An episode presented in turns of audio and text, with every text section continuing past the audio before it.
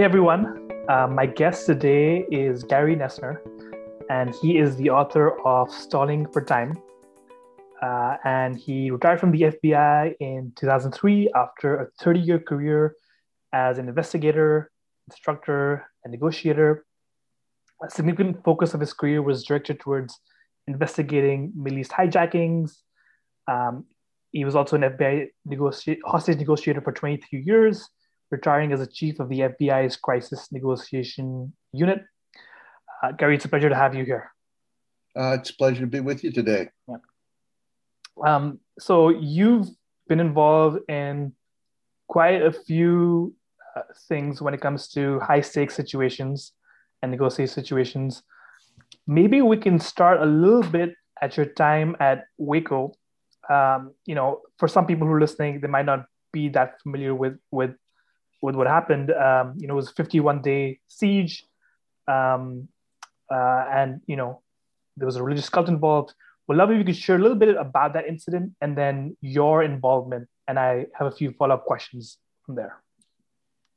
Yeah, well, I mean, as you mentioned, I'm 30 years in the FBI, and uh, a good bit of that time was uh, involved in the hostage negotiation program. And I was, the last 10 years or so of my career, I was the chief negotiator for all the FBI. And, and consequently, I was involved in a lot of incidents and prison standoffs and right wing militia sieges and terrorist hijackings, kidnappings. So I had an opportunity to do a lot of interesting things during my lengthy career, and that was uh, both challenging and rewarding. Probably the biggest of which was the 1993 infamous Waco incident in Waco, Texas, where a, a religious cult um, became in conflict with the government. Another federal agency, the Bureau of Alcohol, Tobacco, and Firearms, was attempting to execute a search warrant and an arrest warrant, and a shootout ensued between them and the Branch Davidians, and uh, four ATF agents were killed, 17 wounded, and five or six Davidians killed. So that then brought the FBI to come in to try to resolve the situation. And I was the chief negotiator for that uh, situation for the first half of the 51 days. Very complex situation. Um, the primary demand that the Davidians had was for us to leave them alone and go away. And because of the carnage that had already taken place, that was precisely what we could not do. And uh, so it had to be resolved. We, um, we we engaged in negotiations for a protracted period of time. And we were able to, uh, during the time I was there, secure the release of 35 people, including 21 children, and that was very gratifying. But um, you know, there remained 70 some odd people in there. The um, dealing with David Koresh was very uh, challenging. He was, uh, you know, very narcissistic, very controlling, manipulative a very difficult person, change his mind about many things, uh, would range from being agreeable to being very agitated uh, throughout the process. We also had some uh, internal conflict within the FBI about the best way forward with the my team, the negotiators, wanting to uh, convince these folks to come out, and other elements in the FBI being more centered on forcing them out through tactical maneuvers. So we had a great deal of conflict that, unfortunately, I believe contributed to the tragic consequence.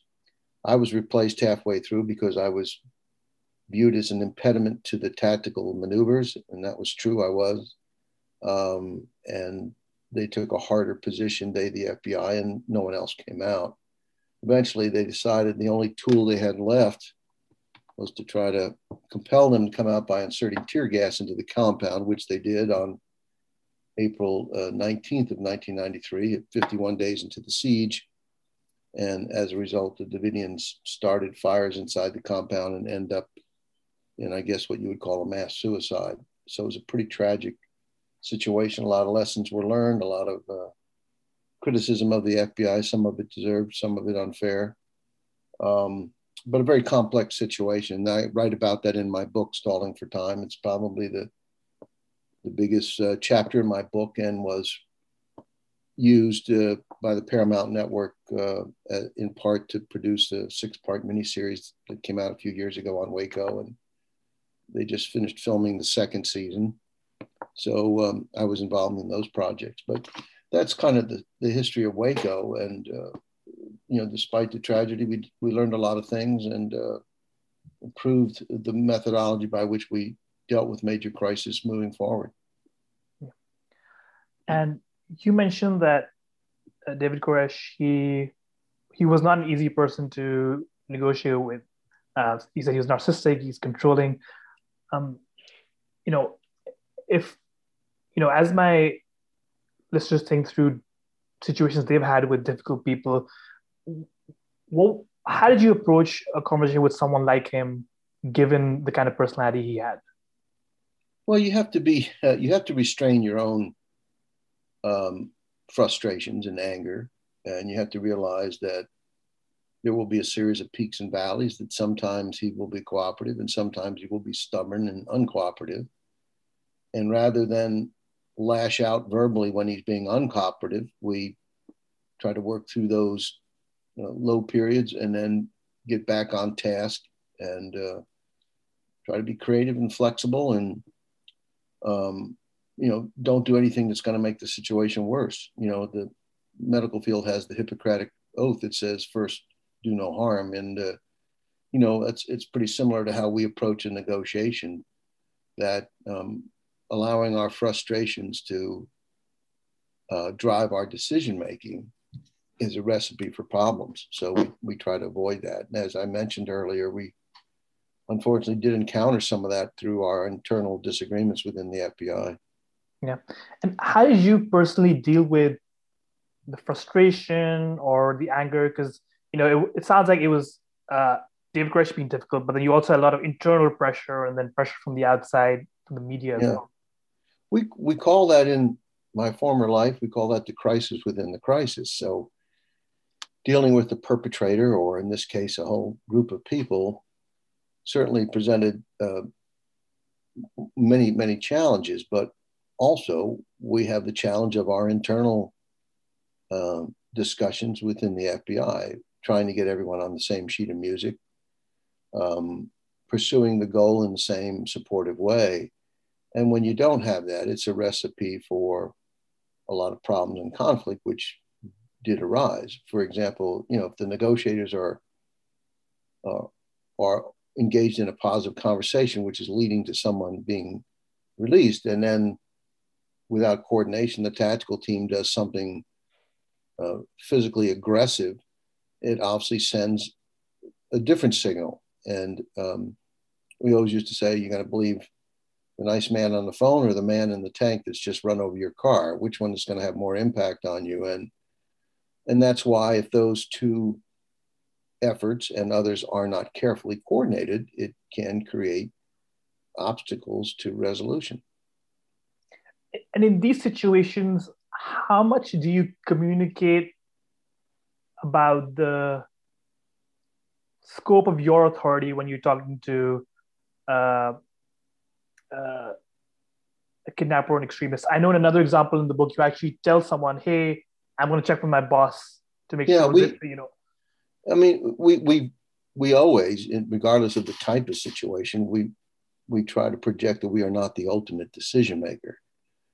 And um, for example, I might say something, you know, you know, help me to help you. Uh, you know, if you want certain things from us in order for me to be able to convince my boss to do this, you know, I need your help by having you demonstrate some good behavior. You know, and then if we're asked a very tough or challenging issue, we we have time to uh, defer it to the boss. Um, there's an old sort of humorous adage in negotiations that if something good happens, we, the negotiators, take credit for it. If something bad happens, we blame it on our boss, you know, and that's, you know, that that's an old tried and tested method, you know, like, I'm sorry that happened. I didn't have control over that. You know, they don't understand what's going on. They're not having this nice conversation with you like we are. So we're trying to maintain our relationship with the people we're dealing with and so when something bad happens, we try to distance ourselves from that. And uh, that's pretty pretty standard practice. With uh, David Koresh, you said you had to be creative and flexible while dealing with him, uh, partly because of the highs and lows.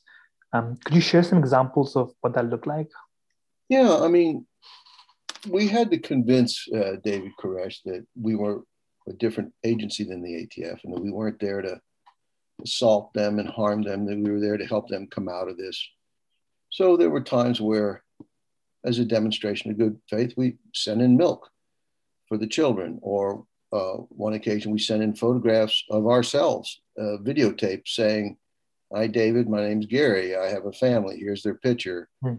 Um, I love my family. I know you love yours. And, you know, to try to personalize ourselves, we would address concerns he would have. He would say, um, when if I surrender and I go to jail, will I be able to meet with my followers? So we you know, had a letter from the sheriff saying, yes, you'll be allowed to meet with them in jail. This is an official document.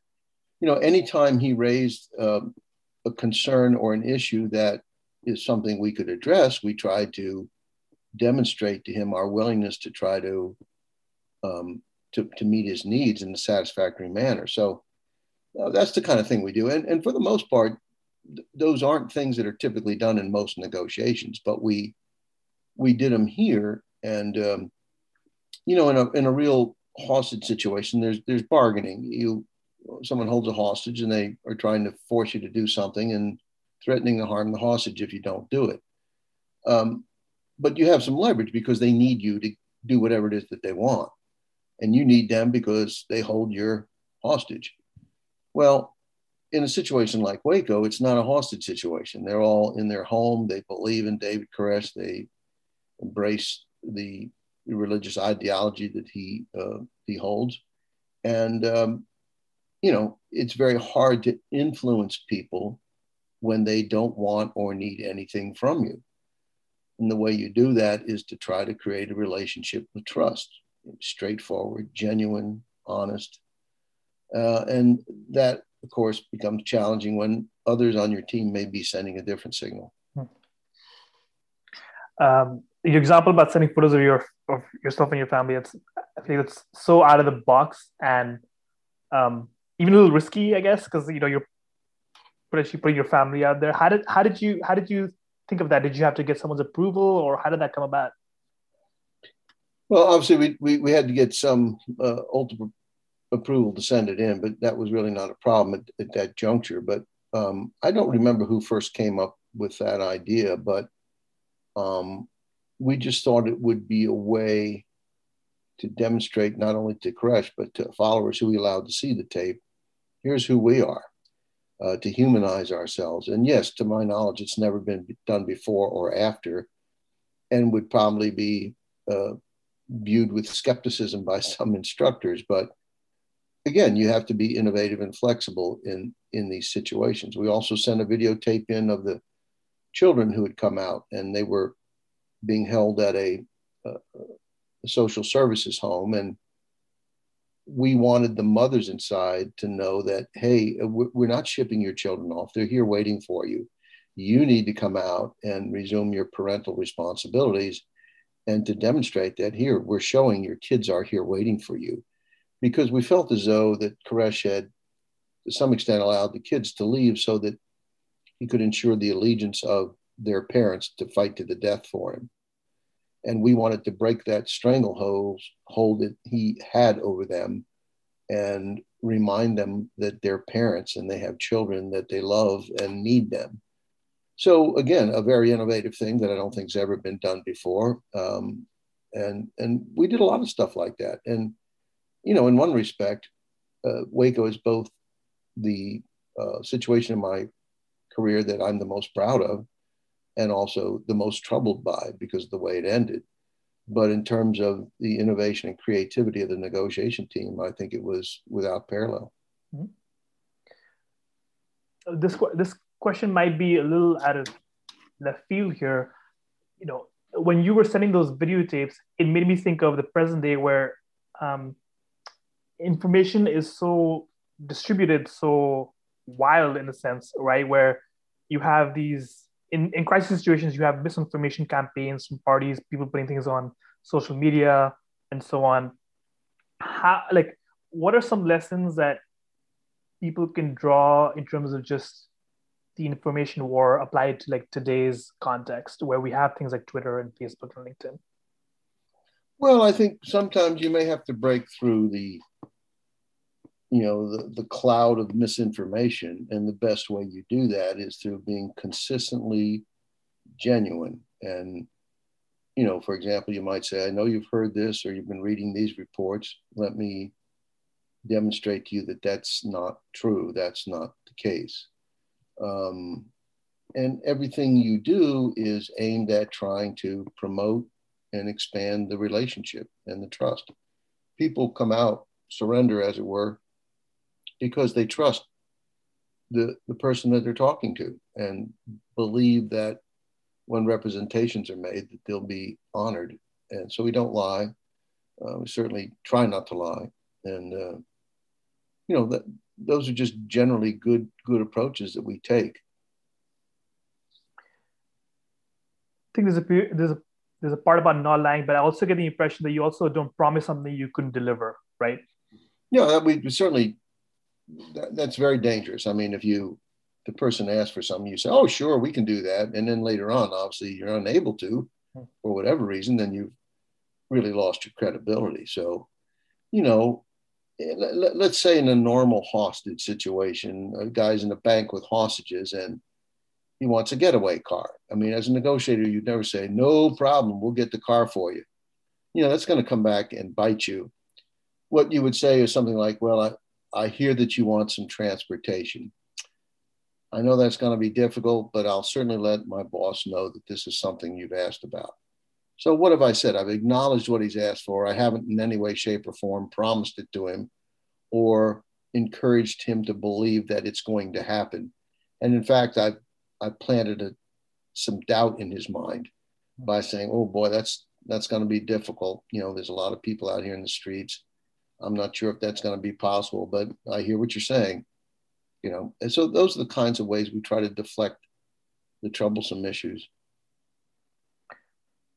It also sounds like there's a part of empathy or like just really good listening as as part of these conversations. Um, how do you do that when the person on the other line is someone who's really dangerous or someone who's done some really terrible things? Well, you know, even the most despicable people in the world, they want to be respected and they want to be treated uh, with dignity. Um, and you'll find even the worst characters I've ever dealt with in my life, there's probably something about them that is likable. Um, or you can encourage some positive aspect of their life in, in your engagement with them. You know, it, you know, it, it's always tough to deal with people who are inherently unlikable. And uh, people that in normal life you you probably wouldn't have a whole lot of respect for because of the way they've lived their life, the actions they've taken, the decisions they've made. But you know, you try to put that aside and remember what your goal is. My my goal is to save lives, not just hostages or victims, but even the perpetrator. You know, I, I genuinely want to see no one get hurt, and um, so you know that doesn't always occur. There, there are situations that don't end as perfectly as we'd like, but that's the goal we keep in mind, and everything we do tries to further that end. That makes sense. I want to take a step back uh, for a second. In in your book, it reading, I got the impression that there were there were two sort of trends happening uh, that uh, that sort of shape the context of your career. One is, you know, when you started your career, or maybe uh, what your parents did, there was a trust in institutions in America that throughout your career has eroded a little bit. And then there's this big debate around, you know, the use of negotiation versus the use of force that seemed pretty prominent in, in the examples you shared. Um, how did you navigate these two trends through your career? Well, they're, they're kind of unrelated in a sense. I mean, the, the erosion of the respect with which some of our institutions are held is certainly an ongoing thing. I mean, with the hearings we have going on and the recent high tense political acrimony that's going on in the United States and then even around the world with Ukraine and Russia and so forth.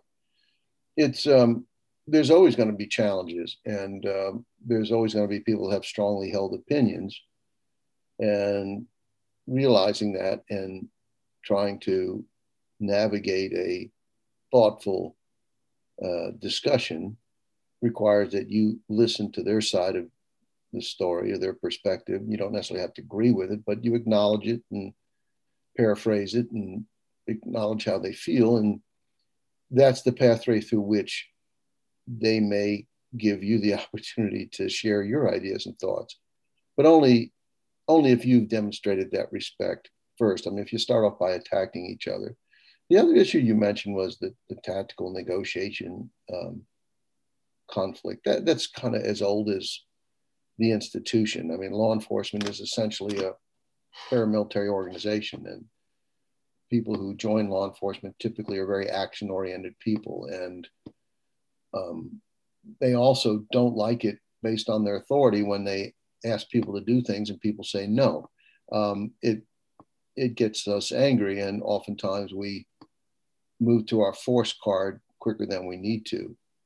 Um, you know, and, and so it takes training and, and self control for law enforcement officers, crisis managers, and negotiators to realize that, you know, more often than not, we're going to get more cooperation from people by treating them in, an appropriate way. And, um, you know, there's a thing we call the paradox of power, and that is the harder you push, the more likely it is you get to resistance. And it's a, it's a premise that uh, people often forget. Uh, you know, police officers say, wait a minute, I have a badge, I have a gun, I have authority, I've got training. Um, and you're saying you're not going to do what I tell you to do? Well, we're going to see about that. You know, I've asked you nice and now I'm going to make you do it. That's just a demonstration of someone that's lost a little bit of self control. You know, we, we have a saying in negotiations don't get even, get your way. So be smart. You know, what's my objective? My my objective is to get you to come out of your house and not kill your family. Okay, what's the best way to do that? Uh, yelling at you, embarrassing you, threatening you is probably not the best way to do that. Is there a time in your career where you thought both approaches working in tandem work really well for your situation? Yeah, there are some situations, um, hostage situations particularly, prison riots where the potential threat of force um, is a powerful incentive for people to communicate with us.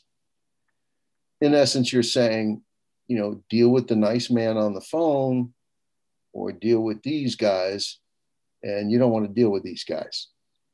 You know, I, we had a, a prison riot many years ago in Atlanta, and um, there was a meeting set up between some inmate representatives. And we purposely marched them down the hall, lined with these big, burly, well equipped SWAT officers.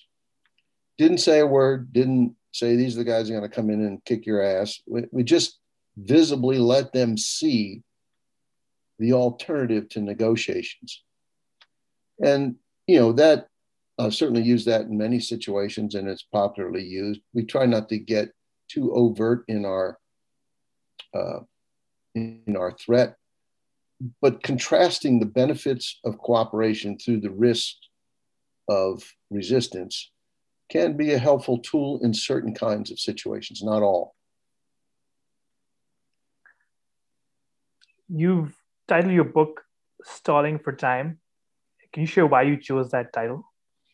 yeah, when I went through my initial training very early on in, in the development of hostage or crisis negotiations, um, the first three words on my that I took as notes were stall for time. One of the instructors said, you know, we're trying to slow the process down, not purposely just for the sake of elongating time, but to allow emotions to cool, to um, gather better resources, to uh, collect better information that tells us what's going on. Maybe a hostage comes out and amplifies what we know. Uh, maybe we need additional resources that are on the way but haven't gotten here yet. There's a whole lot of reasons, not the least of which is with the passage of time, people's uh, frustrations and anger tends to subside if we communicate properly. As long as we're not doing anything to ratchet up uh, their reaction, then time alone can wear you out. I mean, holding a hostage, you know, holding hostages in a bank, being worried about the police outside, you know, is a, is a pretty tiring uh, task. Uh, and it's physically wearing. And, you know, I'll give you another example. In several prison riots I've worked that last about eight or 10 days, that the inmates were offered on day one the exact deal they accepted on day eight. No change, no change. Well, why didn't they accept it on day one? Well, they weren't ready yet. Time hadn't passed. They hadn't uh, gone several days without food and being able to engage in their normal activities and feeling the stress of the situation. Are the cops coming in here to get me at any moment? All of these things and more tend to begin to wear down the resolve of the people we're dealing with and bring them to a point where they consider a broader range of options. There's times where I've been in a situation and said, made a suggestion, I think we ought to try doing this or that. And somebody would say, Well, we tried that three days ago. And I said, Well, that was three days ago. You know, don't you think a lot's changed in three days? You know, it's the old saying if first you don't succeed, try, try again. Um, so that's kind of the basic premise. And I mentioned the medical field's motto of first do no harm, the Hippocratic Oath. Well, the negotiator's motto is, is, sort of if you do nothing else, stall for time. Um, you know, there are a few rare exceptions where time works against you, but you know, in the very high 90 percentiles, the passage of time generally leads to better outcomes. So that's why I named the book that. Yeah. I think you have a quote, and I'm paraphrasing. Um, a good negotiator slows things down to speed to speed things up in negotiation, which I, I really liked. I don't remember that quote, but um, yeah, I mean, I, I, typically I wouldn't advocate for speeding things up unless there's a wounded hostage dying inside the compound. You know, then you have time constraints on you. Pretty pretty rare situation, but but generally when we slow down, we tend to make more thoughtful, informed decisions. It also gives us time, perhaps the most important component, gives us time to develop a relationship of trust. You know, you don't show up and I say, you know, Asad, we've been talking two minutes and uh, I'm a really nice guy and you're going to surrender to me in about six hours. So why don't you just do it now? I mean, I haven't really earned the right to, you know, make that appeal to you. But maybe after 12 hours, we've been talking and you've told me about your problems and your concerns and your experiences in life. And I've acknowledged them and demonstrated that I'm not here to make your life worse. I'm a, I'm a good guy, you know, and you, you have some confidence that when I say things that they will be delivered. That all takes a little bit of time for that relationship to percolate and, and to come to the surface. And that's when we see people say something like, well, you know, Gary, I, I just, I don't know how to get out of this. And when I hear that, that's a magic uh, clue uh, or cue to me that now he's seeking my opinion. And I might say something, well, I don't pretend to have all the answers, but if I was in your situation, I think the best course would be to put your gun down and come on out. You know, hurting yourself is going to hurt your family. It's going to uh, not resolve your problem, all kinds of things. You know, so so there are markers where we can begin to discern that through our patient efforts we are beginning to enhance the relationship that ultimately is going to lead to cooperation. Are there tactics or strategies you've used to increase the time you had? Because I'd imagine even your end, you had superiors that were like, hey, let's solve this as quickly as possible. Oh, sure. I mean, that comes more into play. Uh, I've worked a lot of kidnappings overseas. And, you know, in the past, we have purposely coached the negotiator to buy time on the phone. And I just did a little bit of it for you now. Just by slowing down what you're saying. And for example repeating have you learned any techniques to slow things down? Well you see i've just added several minutes to the conversation. And if you do that throughout a dialogue now that several minutes turns into five minutes and turns into 10 minutes. And next thing you know the authorities are able to trace where the phone call went or you know whatever it might be so sometimes we'll purposefully do that sort of thing um, it's also helpful in that when we go slow we we want to make sure we understood you know Asad we've just had a long conversation let me let me go back through it and make sure i understand what you've been telling me and i repeat it and, and I may say, did, did I get that right? Do I understand? And you may say, well, yeah, but I'm not really confused. I'm just angry. Well, now I've learned something important that the critical feeling that you're having is anger. It's not confusion. Um, that's okay. I didn't lose a thing, did I? I, I actually gained more specificity in terms of what I understand it is that's motivating your behavior that was a great demonstration of slowing things down. now, did you? How did you train yourself to do that? Was it just through all these?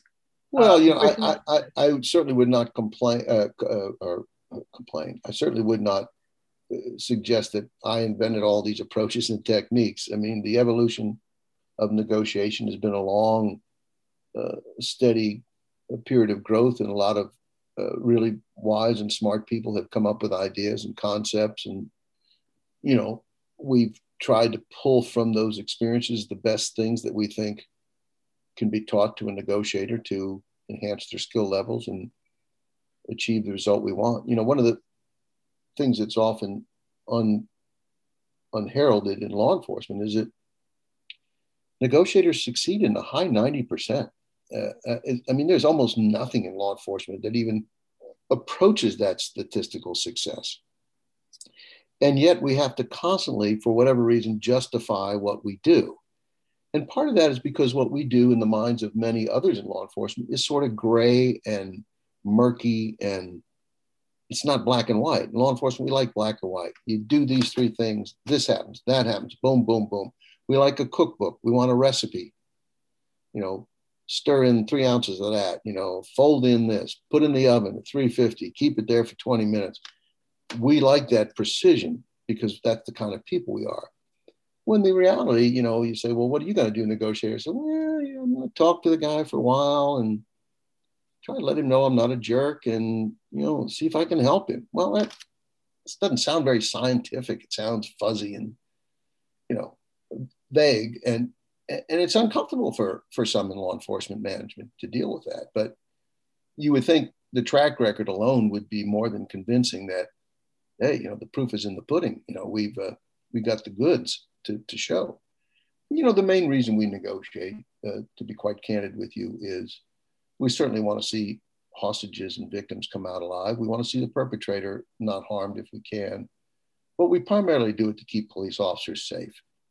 If if you're holding hostages in your office building because you're mad they're firing you whatever it is i certainly want to see them come out alive. I want to see you come out alive but i don't want to have to send in police officers to confront you if you're in there with a dangerous weapon because what we all know is that when people with guns go up against other people with guns bad things almost always happen and the bad things don't always just happen to the bad guys. You know, sometimes we end up shooting a hostage by mistake, or we end up shooting one of our own by mistake. I mean, there's all kinds of tragic consequences that, you know, preferably should be avoided. So if our negotiation efforts are successful, then our people go home at night to their families and we don't have to undertake that dangerous operation. There's more than enough situations where we don't have a choice and we have to take action. But to the extent we can avoid that, we should. On that note, there, you know, if tragedy does happen, how do you have any advice on how to deliver bad news to superiors or teammates? Well, we you know we try to do critical incident debriefs after a challenging situation, and if there's been a loss of life, it's obviously um, extraordinarily tragic, particularly if we lose one of our own. And, um, you know, in addition to feeling the pain of, of the loss of a friend or colleague, we at the same time had to examine what we did to determine was this the result of some mistakes we made? Uh, is there something for us to learn here? You know, tragedies, uh, you know, lead to a lot of consequences, but one of the positive things they can lead to is a reexamination of your methodology and, and are we doing something wrong? You know, can we uh, modify what we're doing in order that we don't make this mistake again? Those sort of after action critiques do happen. They don't always happen to the extent that I would like to see, but also in our field, when mistakes are made and life is lost, there's typically lawsuits and civil suits and sometimes criminal action. So, you know, all that comes into play in the law enforcement. I mean, it's you know, in the business world, when when you make a mistake like this, you know, you lose the deal, big deal, you know. But, but um, with us, it has potential life and death consequences, and so, you know, that's why I try to front load that when we're getting ready as an organization to do something that is that I would consider high risk. You know, I always advocate that we ask ourselves some key questions. Is this necessary? Do we have to do this? Do we have to do it now? Um, has something changed from two hours ago when everything was stable to now where you're saying we're going to go in and get this guy? Because and there's other questions we ask and and the reason is by going through that process we make sure that we can justify what we're doing not only in a court of public opinion because we're public servants we want the public to be confident that the police department the fbi whoever took action only because they were left with no choice not because they simply had a capability to hurt somebody so and then there's also can we defend it in a court of law so these are the things that I think we have to keep in mind. And, and if we have the opportunity to ask ourselves these questions, you know, sometimes we fail to have the adequate answers that justify going forward. And I've always said that negotiators are often that voice at the scene that raises those questions.